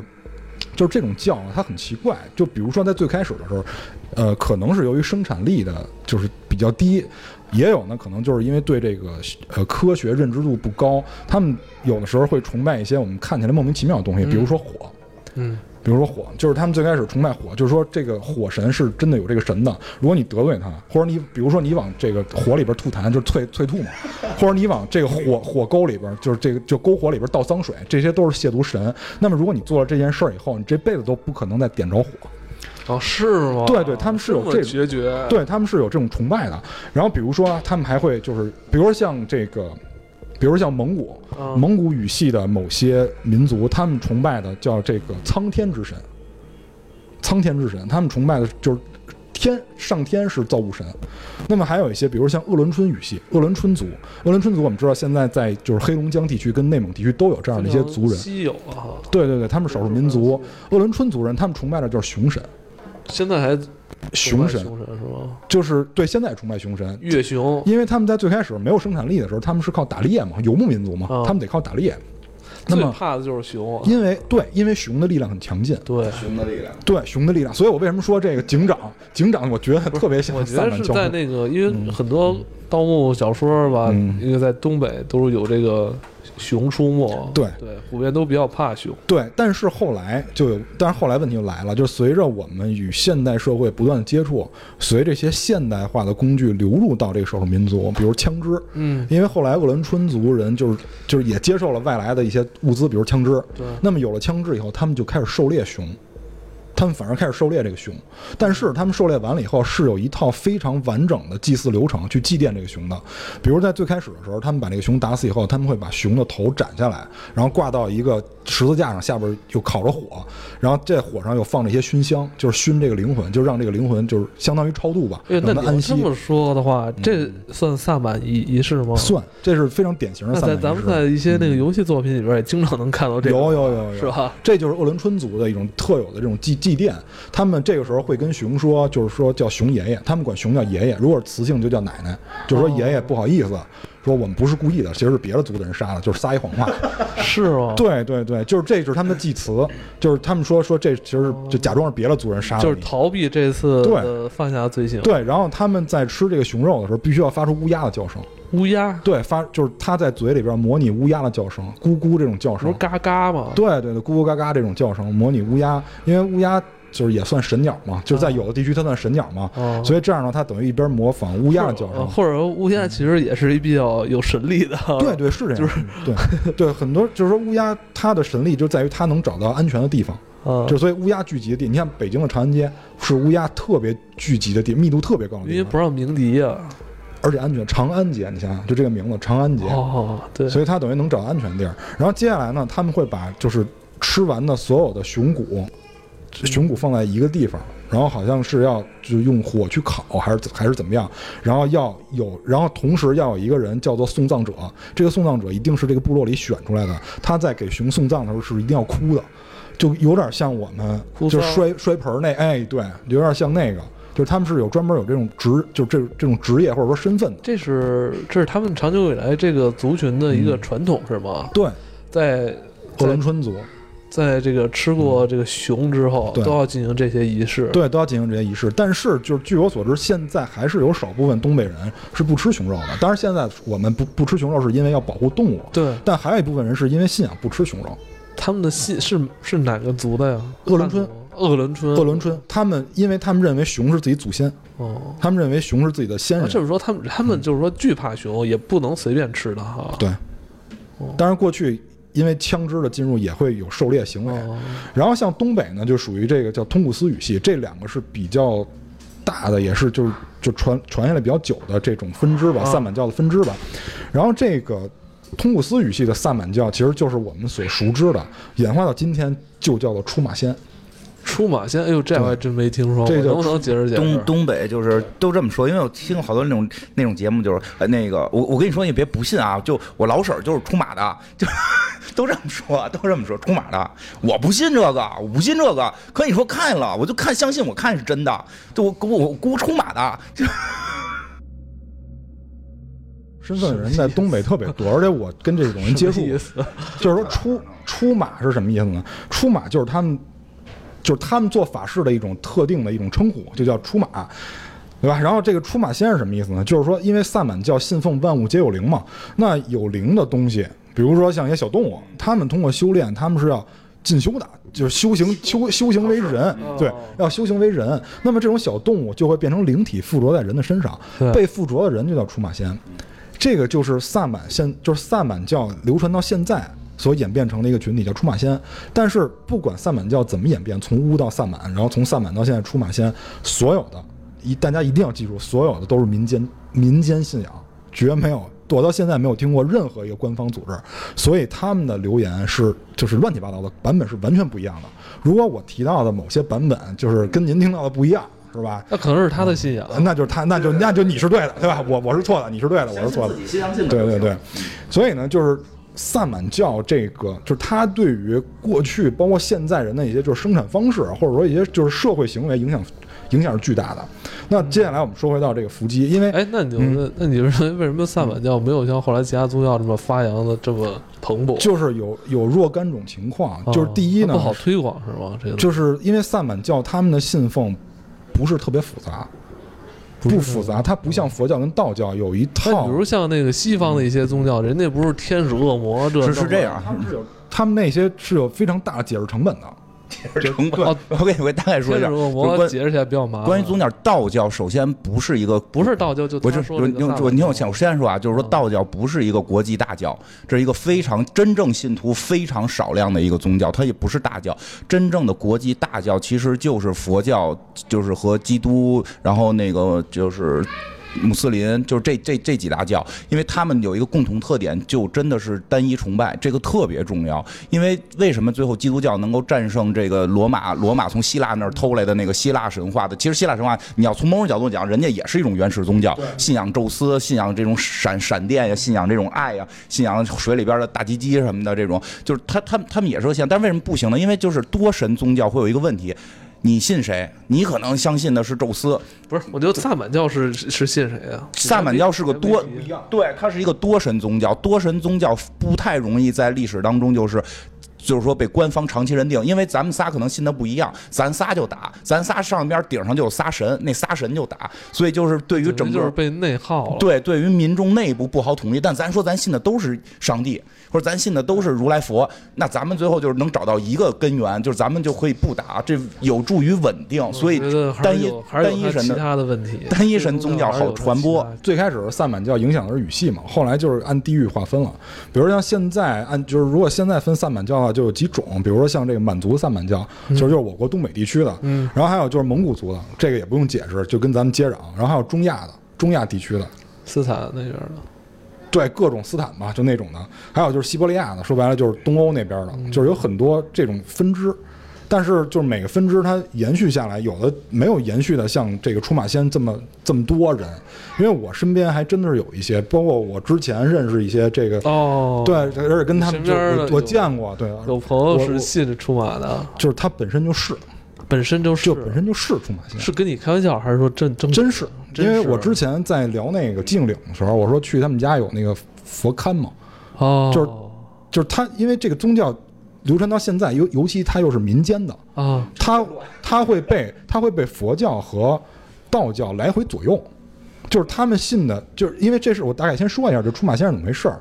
就出马仙他们信奉的是这样的，就是这里边又若干版本啊，我先一个版本一个版本说。就说你朋友的这个，就是他那版本就很乱了，就是因为这版本太多了。有一种说法嗯就是说，有一种说法就是在出马仙里边有一句话叫这个“男共通天，女共花”，这句话什么意思怎？么解释？对，就是这什么意思？就是一说通天了，就是通天教主。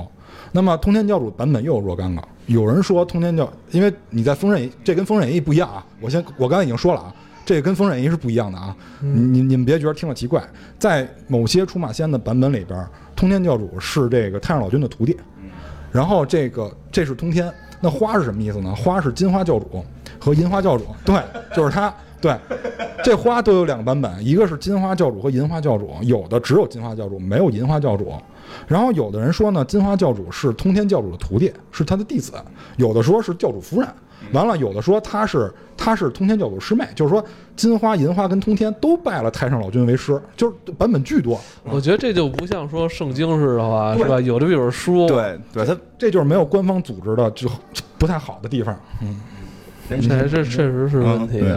我我没事，我金花金花教主 太怪了，金花教主，金花教主其实可能金花教主是通天教主的徒弟，后来又拜了太上老君，最后跟他结婚了，是是吧？这辈分就太乱了，是吧？辈分太乱了，因为这个这个金花教主吧，就是来历有很多，但是有一点是统一的，就是他是蟒仙。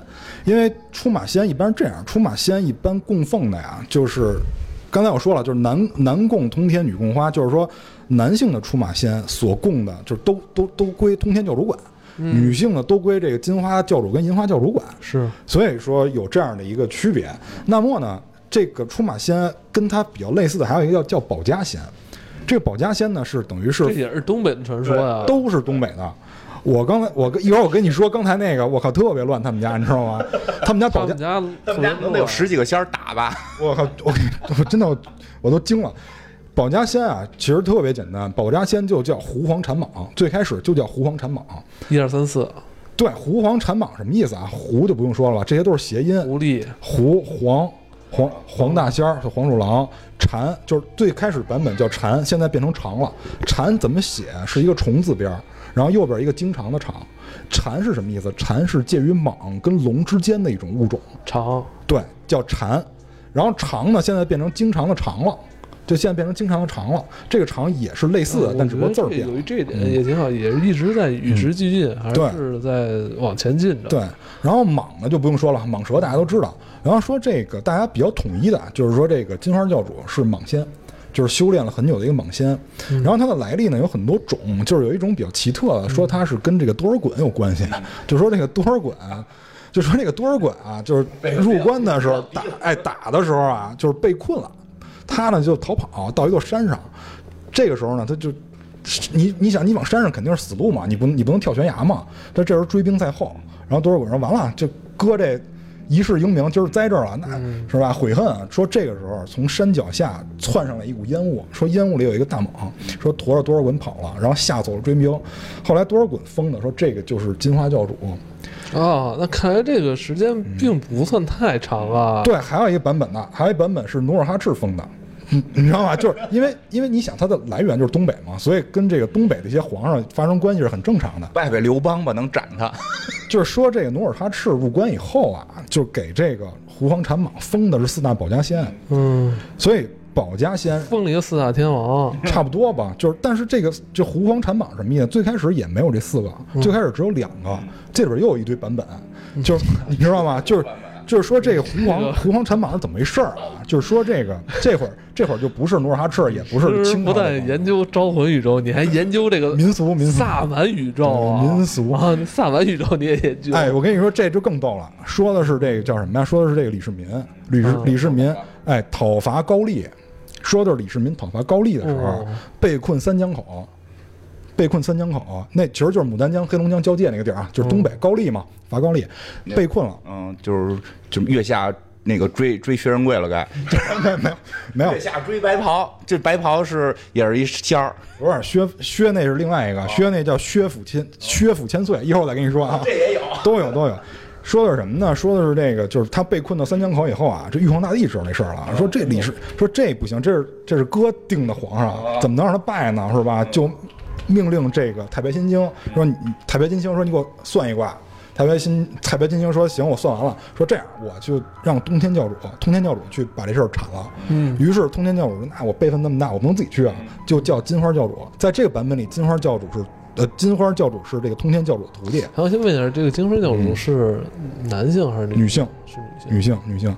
然后这个给了金花教主三个法器，叫就是叫招招仙幡。”啊，就是巨巨仙幡，然后巨仙我巨仙幡，你最后能绕回到这个碟仙吗？能能 能能就能。然然后然后第二个叫文王谷啊，然后第三个第三个叫什么来着？不重要，不重要，不重要。总之他拿着这三个法器，在你的宇宙里只有这俩。对，去了凡间，然后招了两路兵，这两路兵就是胡黄两家人，他其实是两家人，姓胡的一家人跟姓黄的一家人。然后他封姓胡这家人为元帅，穿金甲；姓黄这家人为先锋，穿银甲。所以，所以保家仙是胡黄为首，是这么来的，就是这个是这么来的。但就是说，我去那家人吧，就很厉害了，你知道吗？他等于是……我先问一下，就是你认识的那个朋友，他是业余喜欢研究这个，他真，他是真的。他他是这样，他本身是做买卖的，但是呢，他做买卖做到一定程度以后呢，他就开始弄这些东西。哦啊。当然，人家因为有钱，所以也有一些闲暇时间，所以人能顾得上这些。哦，那就是属于一个有钱有闲，哎，对，平时研究一下，研究一下民俗，研究一下咱们古老的宗教。对，就是我在他的身上就确信了，就是萨满教传下来这些人是是被佛教跟道教影响非常多的。因为我跟你说一下啊，他们家是这样，他们家这个就是户型啊，户型是南北通透的这种户型，户型啊，对，好户型，南北通透。然后呢，你进他们家。他这个一进一进家门，客厅对着的实际上是这个客厅的北头，然后这个门是在西边，在西北角，门是在这客厅西北角。嗯，然后你一进门就能先看见一个，就能看见他们家保家仙。他们家保家仙不是狐黄产蟒，是他们家保家仙是龙五爷，个南海龙王的第五个孩子。南海龙王叫奥钦。哎，那可这个龙五跟你刚才介绍那些都没有啊？对，所以我说他为什么被这些就混淆了？龙五就是。你你想这个这个龙王啊，在佛教跟道教里可都提及了，所以我就是说，这些东北的一些教派，他们等于是被佛教也好，还是被道教都影响了。因为这个南海龙王他有俩名，一个是佛教的名字叫叫奥钦，然后这个道教的名字呢叫奥明。你想他这一个人在这两个教派里名字都不一样，然后他供的是龙五爷，龙五爷是南海龙王第五个孩子。据说这龙五爷有什么牛逼事迹呢？就是他去有一回去五台山。这这龙五爷是当年帮菩萨去降那个南海的那个瘟神的那个那个一个坐骑，他当时化为了这个叫什么，就是一个鳌，化为鳌，让这个观音骑着去去降服这个瘟神。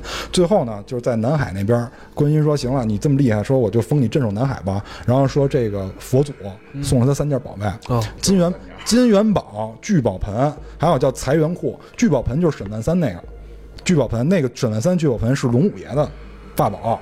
所以是他掌管天下财源，然后后来他有什么牛逼事儿，他去这个五台山，你知道吗？五台山当年那谁，这个叫雍，哎，叫雍正，雍正不是老寻爹吗？现在说这个东西还是这个萨满教的吗？康熙寻爹，啊，对，康熙啊，不是说说错了，还是萨满教范畴是是萨满学学坏了，萨满教啊，最后信的啊，谁的都信，你知道吗？萨满教有人耶稣了，有，我跟你说，萨满教有的就是，就现在都已经不叫萨满教了，就现在就很多就这种在野教派。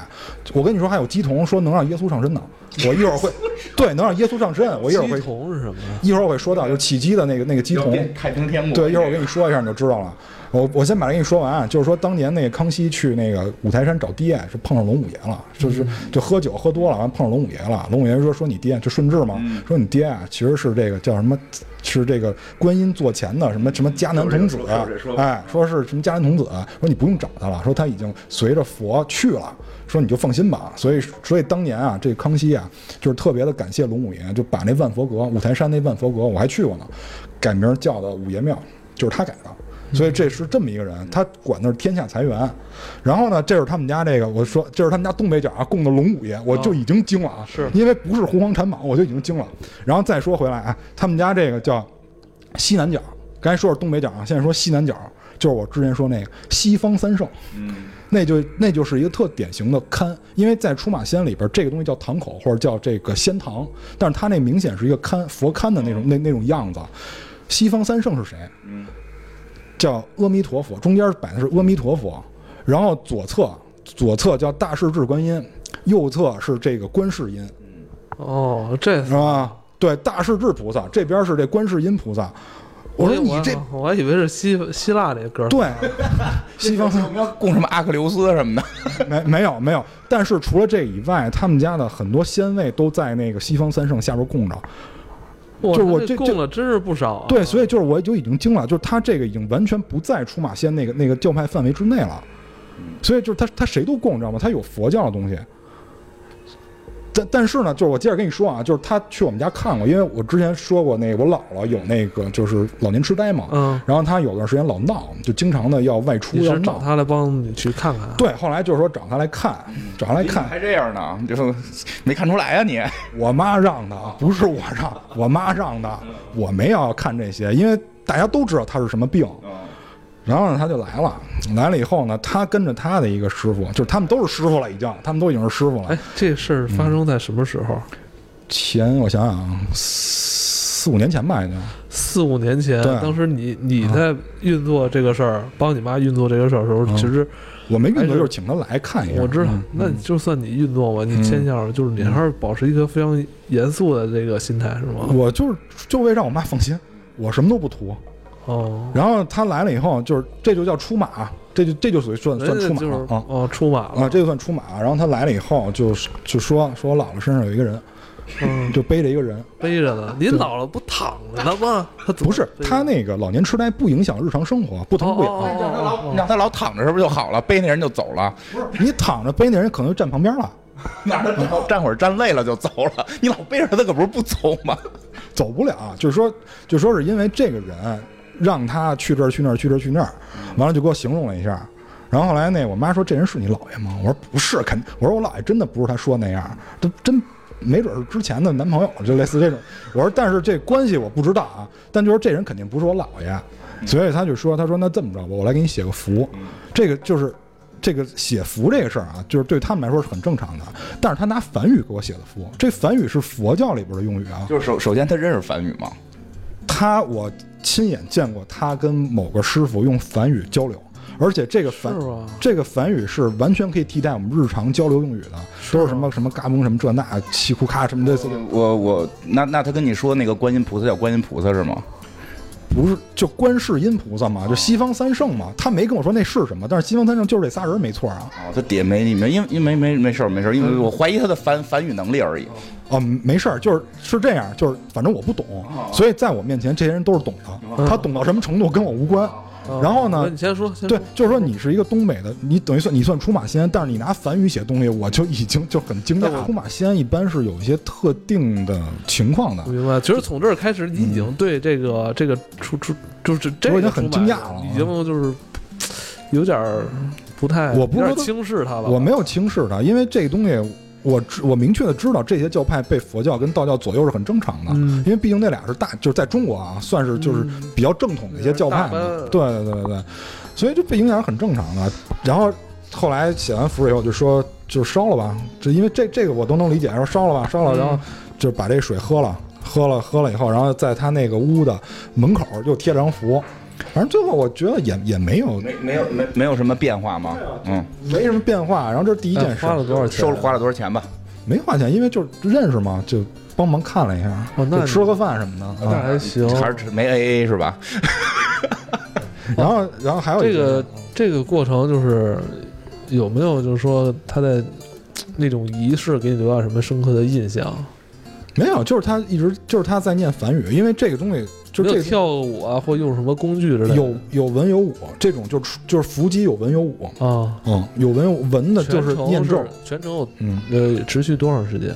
全程十几分钟，那不长啊！是不长，我操，我真没想到，我身边这么多人都嗯，他就后来还干了一事都儿，请过这个，你知道后来就是因为 就后来因为这个就这他嫁，妈不说不知道。啊。就后来还因为嫁娶呢，还后来还还请过出马仙呢，就是就是就是一个人，就是一就是一女生啊，就是就准备结婚了。然后呢，就是就是请请这出马仙来看，实际上是这个人的师傅，嗯就是也是东北一大仙。嗯后来这师傅呢，就就说说我看见了，说我看你这个姻缘了，说你这个这个说这个人是什么样，说说说是一个军人。然后但是呢，他现在这要结婚的对象不是军人，他不是军人，就完全不就完全不是一个人。嗯他说那这这是什么情况呢？就问大大师说这什么情况？说你这就叫婚煞，就是煞，就不是咱们那个不是魔兽里那巨之煞什么，就是你这叫婚煞。说我得给你博婚煞，叫博煞或者叫忌煞。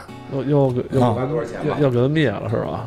但我不知道，那我没问，不是我花钱。完后来就在那个就是说，就是在地上就是拿符摆了一个，就跟就是跟井盖那么大的一个圈儿，然后在里边就念一些东西，嗯然后就是在里边烧了一些符。反正就就大概就这样吧，完了最后也也没灵，反正 也没灵婚姻没成功，这也是你身边发生的一个事儿吗？我没想到，我操，这么多，还挺多的。这个属于算萨满教的仪式，现在还这么多频繁出现在我们对的生活中。对对，其实东北还是比较多的。然后那个，但是不要信，我还是说这句话，不不要信。它是一个萨满教，它是它是一个原始萨满教流传下来的一种风俗，而且你会发现。就是他的他的信佛信道信的是乱七八糟。为什么我对那个梵语特别那什么？因为梵语是一个特别罕见的一种语言。像如果你要会梵语的话，基本能上百家讲堂了。就是他们应该是自己编的一种，就是它它不是真梵语，它是一种自己编的一种语言。然后他们就是就跟黑话似的，就跟江湖春典，对对对，其实是那种东西，是那种东西。因为如果你要会梵语的话，实际对于那些佛的供法，其实就是按照佛教经典都是有有误的，包括叫名方式都是有误的。然后我跟你说啊，我一看就是一进他们家就这个就这个摆设啊，就是谁都不搭谁，这个我就 我就已经抱有一个啊，但是，但是突然你说这个，我也准备以后我也供点，我就是东南西北这个什么阿克琉斯啊，什么都 都这边阿克琉斯，那边雷神，这边灭霸，我跟你讲，那边黑凤凰，我都给供上，我觉得挺刺激。中间关羽，我还弄那一骑当千的关羽，我跟你说，就是 对对对对，我个秋叶原看了两千多块钱人民币，也特别喜欢。然后这个其实确实这都是萨满教留到现在的，但是由于萨满教就是。怎么说呢？就是它没有，它不是一个正统宗教的这个形式流传，所以导致出现了非常多的问题，而且被人利用。其实而且我跟你说，就是正统宗教是完全看不起这些人的。啊，那肯定的，就是他们看，首先是这样，就是在佛教跟道教，我现在视角转化了啊，转化到佛教跟道教视角里，在这些教派的这个教众眼里，出马仙是没有身份的。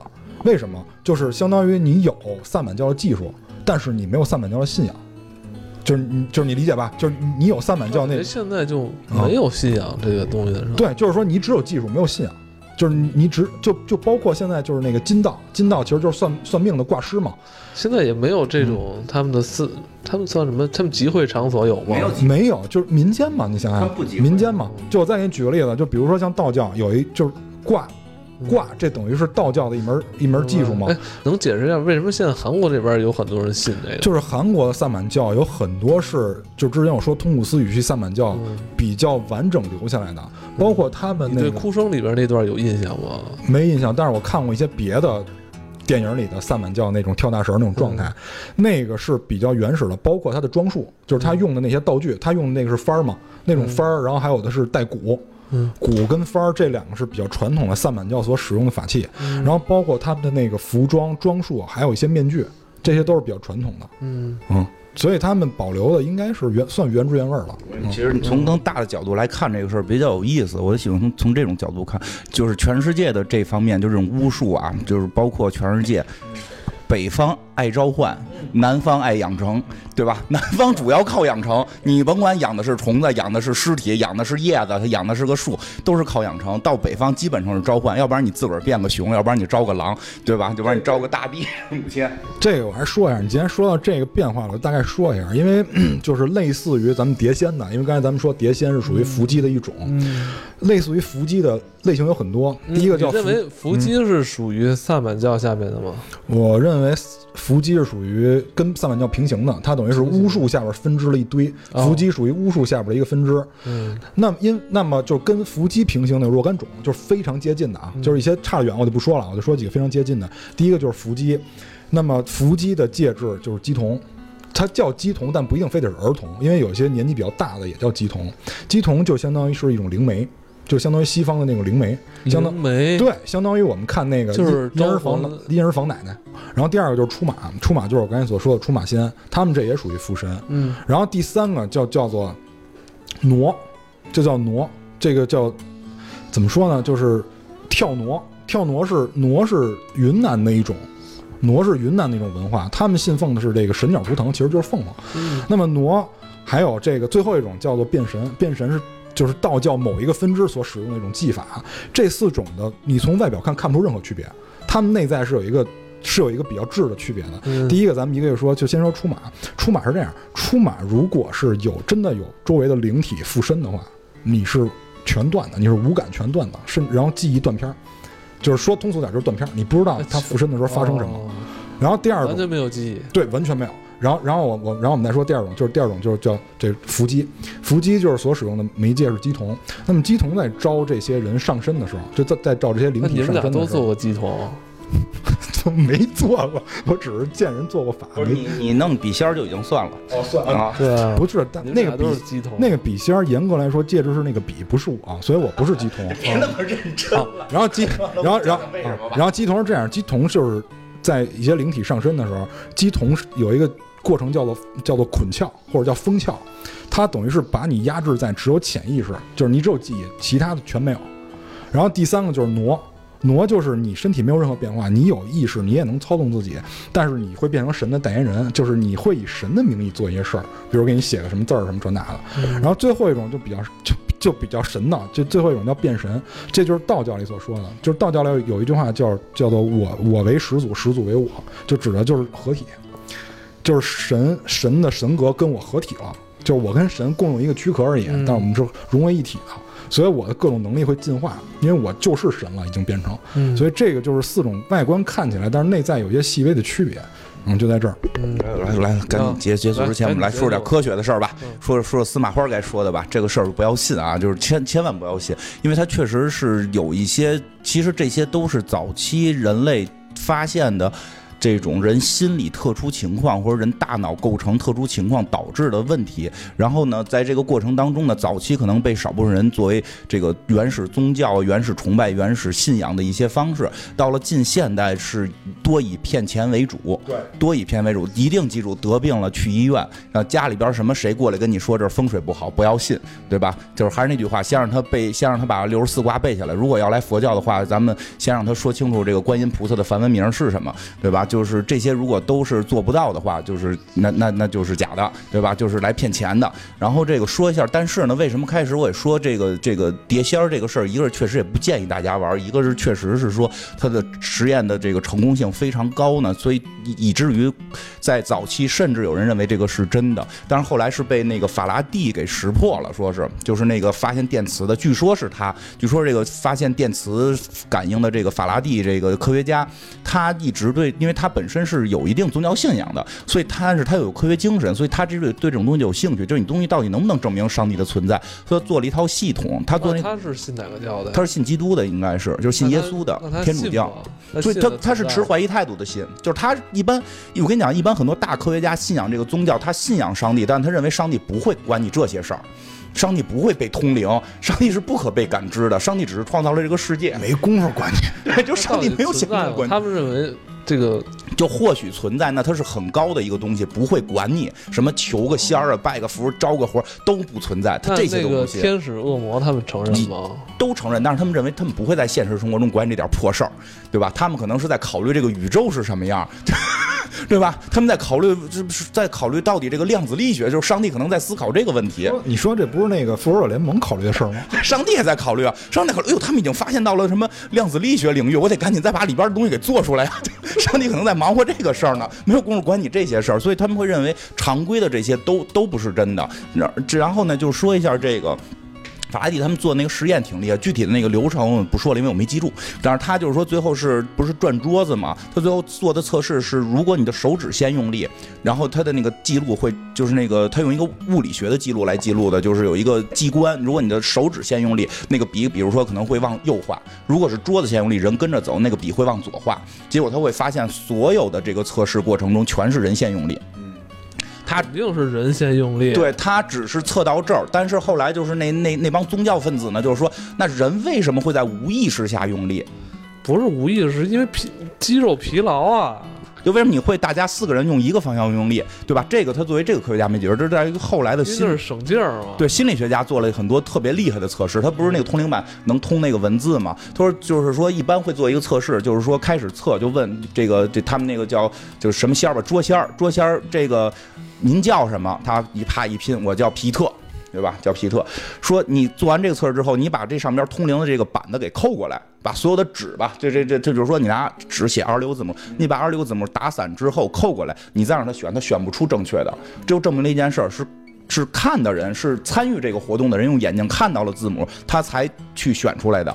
说你甭管你到底是一个意识为什么会通过选，这是下一步问题。他说一定是眼睛看到。后来就有人说那不对，因为你都扣起来了，灵魂也看不到。说他们后来又做了一个实验，所有的字儿是正着的，但是把参与者的眼睛蒙起来了，四个参与者的眼睛蒙起来，旁边有人在记录。说在这种情况下也指不对。这就证明了这件事儿事情是只有只有参与者人眼看到才会导致的这个情况。然后后来就是这件事儿就变成一个心理问题了，就为什么人会无意识的做很多这种奇怪动作？我觉得可能是他招那个东西有那个阅读障碍，就必须得正序那个字母。然后呢，说是这样，说是现在科学就是说从这个这个这个还好，这个是从物理学已经就是说从从生物学已经记录的，人有一个特别奇怪的一个现象。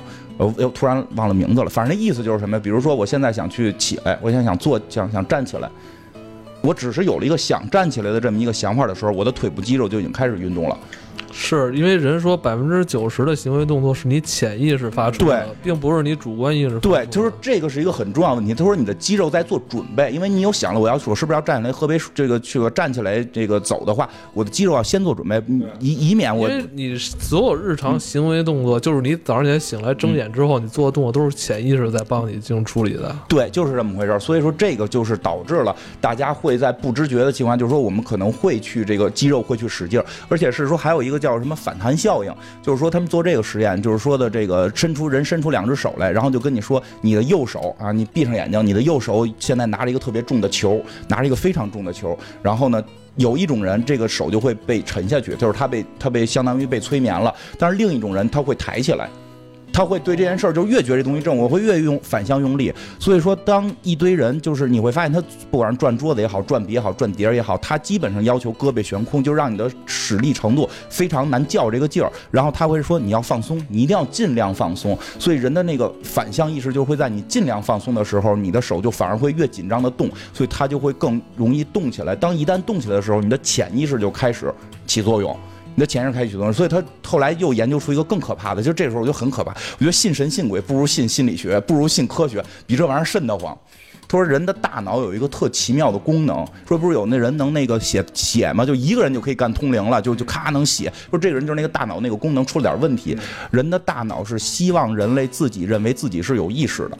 嗯，你的所有行为其实是大脑里边的化学、电磁各种反应。但是如果你认知你的大脑完全是由电磁啊、核反这个这个电磁反应啊，或者什么脉冲啊，或者什么电信号或者激素来去调整的时候，你可能会觉得活着没意义。所以大脑会刺激你大脑中的一个部分，让你以为你是有意识的。然后是人类更奇妙的点，是为了如果你的意识跟你的行为是同时触达的话，你会很奇怪，为什么我刚想我还没想动呢，我手就开始动了。所以他们会让你的动作成心比你的那个意识要要要慢。就是你的意识会快。他们后来做了一个特奇妙的测试，就是在大脑皮层中直接去连那个连那个就是电信号测量。如果你就是说他们做那个测试是说大脑上连着电信号，然后给你手上有一个按钮，你只要一摁，前面有一个 PPT 就会翻页。然后这个测试是你就是来想你要你要翻页了，然后呢这个时候大脑这个信号会比手的信号提前。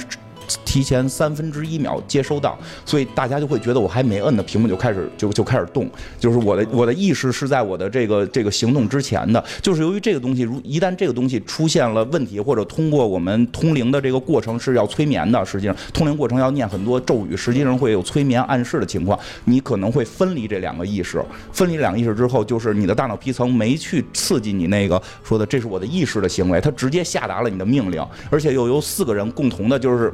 你有时候要跟着一个人走，其中有一个人对这个问题他有一个相对准确答案，他可能就会带着大家走。所以其实通灵基本上是心理学的这个问题，就是建议大家说可以自己玩玩的话，就是说实际是一种跟自己对话的方式。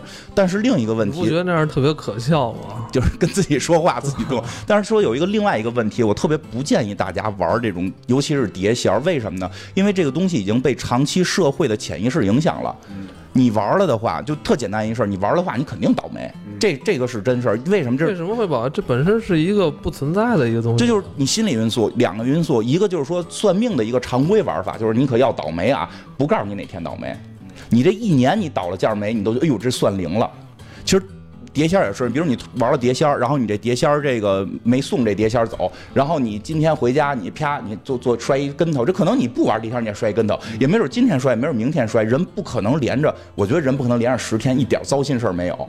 比如说你可能就是什么忘带钱包了，就各，但是当你玩了一个碟仙没把碟仙送走，然后可能在一周或者两周之内出现了一点小问题，你都会觉得我操，这是不是玩碟仙导致的？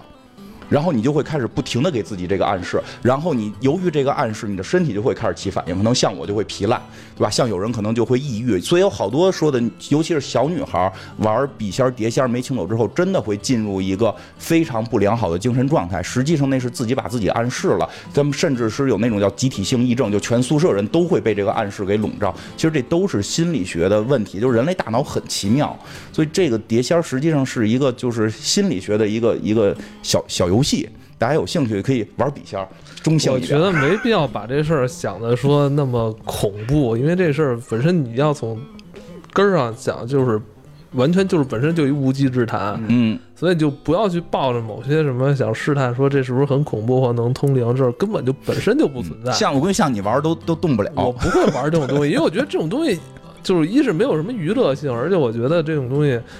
没有一个统一的规则，就完全是那个世人在不断杜撰它。对，就是这么回事儿。所以就是这个东西不要信。这位原主，你编的不错。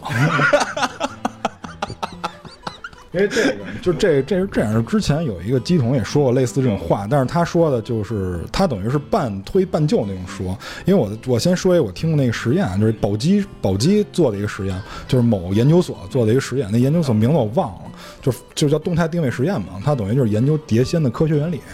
他说让三个人就是沿着这个碟子的一侧摁住这个碟子，那么如果说这个碟子往前推了，那说明你可能下意识在用力。结果他们在做这个实验的时候，那个碟子往后撤了。然后呢？就是我当时就觉得，我说那你这个是不是有一些自己的一些门道，对吧？后来我看了一下那个报道，然后包括他们当时一些对话，有人记录下来了，就是说他们头几次玩实际上是失败了。那我觉得那这很有可能跟巧合是有关系的，因为你人不一样嘛，说白了，你每次参与者都不一样嘛。我我我也看过那个报道，我觉得那个报道是有点太一本正经的在对在胡扯，因为你一定要考虑那个实验的年代，那个正好是气功流行的那个年代，大家是被这种风气所影响的。对。实际上，在一八几年，法拉第已经证明了是人在用力，这个已经是有科学证明的，而且现在心理学也证明了，我们也提供了各种玩法，你可以转转椅子吗？不是，这本身肯定就是人在用力，比如像比如说我跟蛋挞两个人扶这个笔，那肯定是我累了，我就要往他那边推推一下，他累，他们往我这边推一下，不就是就是这么很简单的一个事儿啊。但传的很悬呀，不是，但是就还是你之前说那句话，就人只愿意信自己愿意信的。他觉得这个不刺激，对吧？就跟就之前我看过一个，就是姬童，他退休。那你们当初为什么上学的时候非要玩这个事儿呢？就是好奇，就纯是为了好奇。你们还是想相信这东西有我不相信，因为你那想哥们儿相信。因为你们想 想去占卜什么考试，你们想去怎么怎么着，还是有目的嘛？没有，我问他考试是想看，因为我问了一个具体的分值嘛。他如果这个都能说对，那说明对吧？你还是说对了吗？好像没对，肯定不可能 对，因为那个数字是是预测是吗？就是预测你考多少，那对不了，那对不了。因为那个就是最后我问那个考试分儿，他连那个数都没写出来啊。所以说，一般问未来的没戏，因为你的潜意识没有未来，最多你的潜意识表达未来，只是表达你的想望，对，不会准。所以就是说，那个那个退休的基童之也说我，就退是这休了都。就就是他是自愿退出的，他觉得这行太累了。然后就是说什么呢？就是他父亲是原来是个鸡童，后来不干了，因为体力各方面呢就做桌头了。就是这跟大蛇二蛇是一样的。所以为什么说他们同宗嘛？你挑大神也有大神二神，这个也有鸡童跟桌头。桌头就相当于辅助者啊，就是看这来的是谁，是三太子啊，还是李天王，就就类似这种意思啊。就是他就说，他说他就说我们在就是讲这些事儿的时候，有的时候是真的。呃当然我这半我半信半疑啊，就说有的时候真能上身，说那没上身怎么办？装啊，演啊。他说那像你们那个就是打自己后背，因为你像有些基督教他不有就是苦修嘛，自己鞭笞自己，他那也是就一边拿刀砍自己，然后有的是说最狠的叫穿甲嘛，铜针穿过脸颊。他们说那就是在斗法的时候，就有的时候因为基童开大会，都说那大家都表演了，我也得表演啊，然后就拿这个。提前半个月拿那个醋蘸着棉花，再擦擦你穿刺那个部位，你你天天擦天天擦，这两块皮就没了。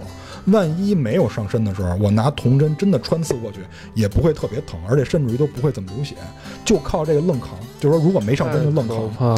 而且他说，就是很多人来找鸡童是为了普，就说白都是占卜嘛，对吧？就是问凶吉。然后他说，他父亲因为是桌头，就比较懂这个什么奇门遁甲、八卦这种，就比就比较懂。说大概会算一下，说说这个日期他不会出事儿。那么如果不会出事儿，我就说你会出一个很轻的事儿。但是呢，你因为你供奉我香火嘛，我可以帮你化解。那如果我算出来你是一个比较轻的事儿，我就把这个事儿说成很严重的。你这样的话。减轻了，你可以算成是我的功劳嘛？就是有很多这种心理暗示的东西。算命也是假的。